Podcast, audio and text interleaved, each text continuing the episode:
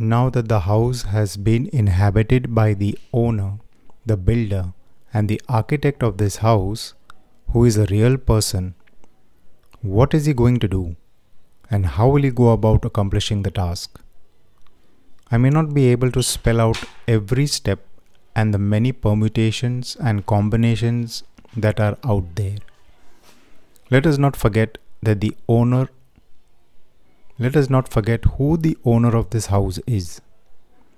We understand that the owner is God Himself. Since He is a personal and living God, He will be active, not dormant. He will speak by His Spirit directly into your spirit. He will use other people's mouths to speak to you. He will use circumstances that may be signposts to bring about a search for the reason and purpose or goal that is sought for deeper changes that he wants. What he has already spoken to the former prophets and apostles is another means he will use to enlighten, empower, and equip you for works of service. Being a living stone yourself, you can respond accordingly. He is going to relate to each living stone and be focused on perfecting the love, hope, and trusting living faith of each one that has become part of his temple. The term temple used here is just another term for the house of God, the place where God dwells. He is the perfect one, and Jesus said, Be perfect even as your Father in heaven is perfect. Being love, He is long suffering and patient with each person. People who are dead in sin are dead to God. God even works for and through dead people in the hope of a turnaround, a change of mind about God. Another important point to take note of is that even though it is commonly spoken that God can do anything because He has the authority and the power, He won't violate principles He has set. He does not force anyone against their will. He might use hard circumstances to break a stubborn will, but He won't magically change the mind of anyone. Some people who lack this knowledge think that by prayer, fasting, confessing scripture again and again, they can change people to behave the way they want. But it doesn't happen. They get frustrated and disappointed and may accuse God or even turn their back on God. Let me now say something about obstacles and hindrances.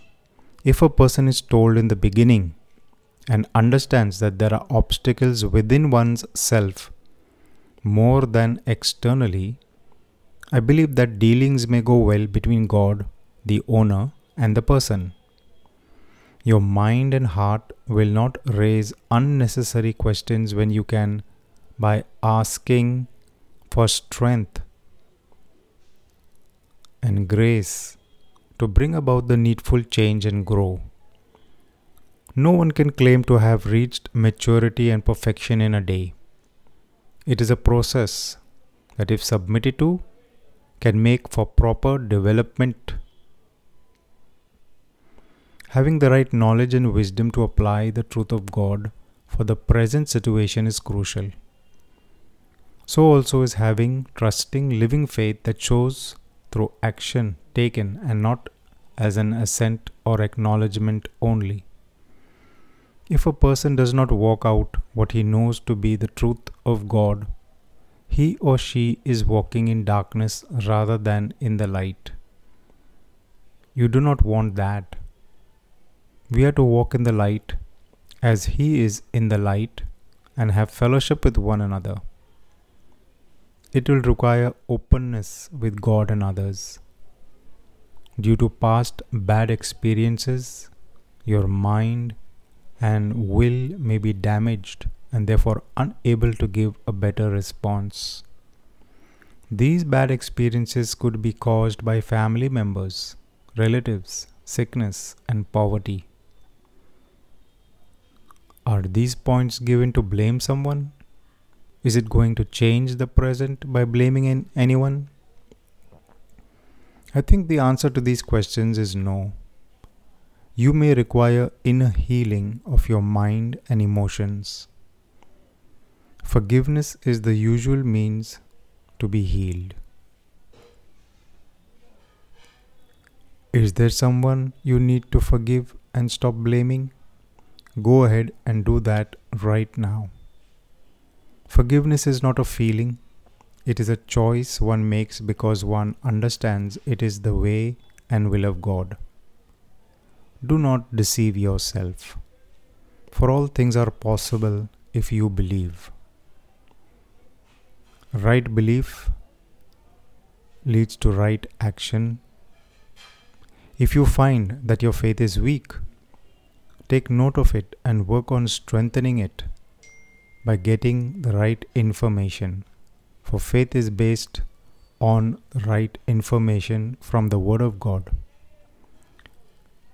And faith that is based on the Word of God is better than the one that is based on one's own opinions, feelings, or speculation. How all these spiritual things are connected and linked to each other are lessons to be learned, and it will help to deepen your level of understanding about such things. Due to having a bent towards a particular style of interpretation of the scriptures, many are coming to wrong conclusions. I used to question how pastors and preachers are speaking what they are and from where are they getting their knowledge from. I came to know that they do much study outside the scriptures. Knowledge about many things has increased due to much research in many fields of interest. I have gained knowledge from outside the Bible. The Bible encourages one to get knowledge wisdom, and understanding. This can be accomplished via study of other fields outside the scriptures.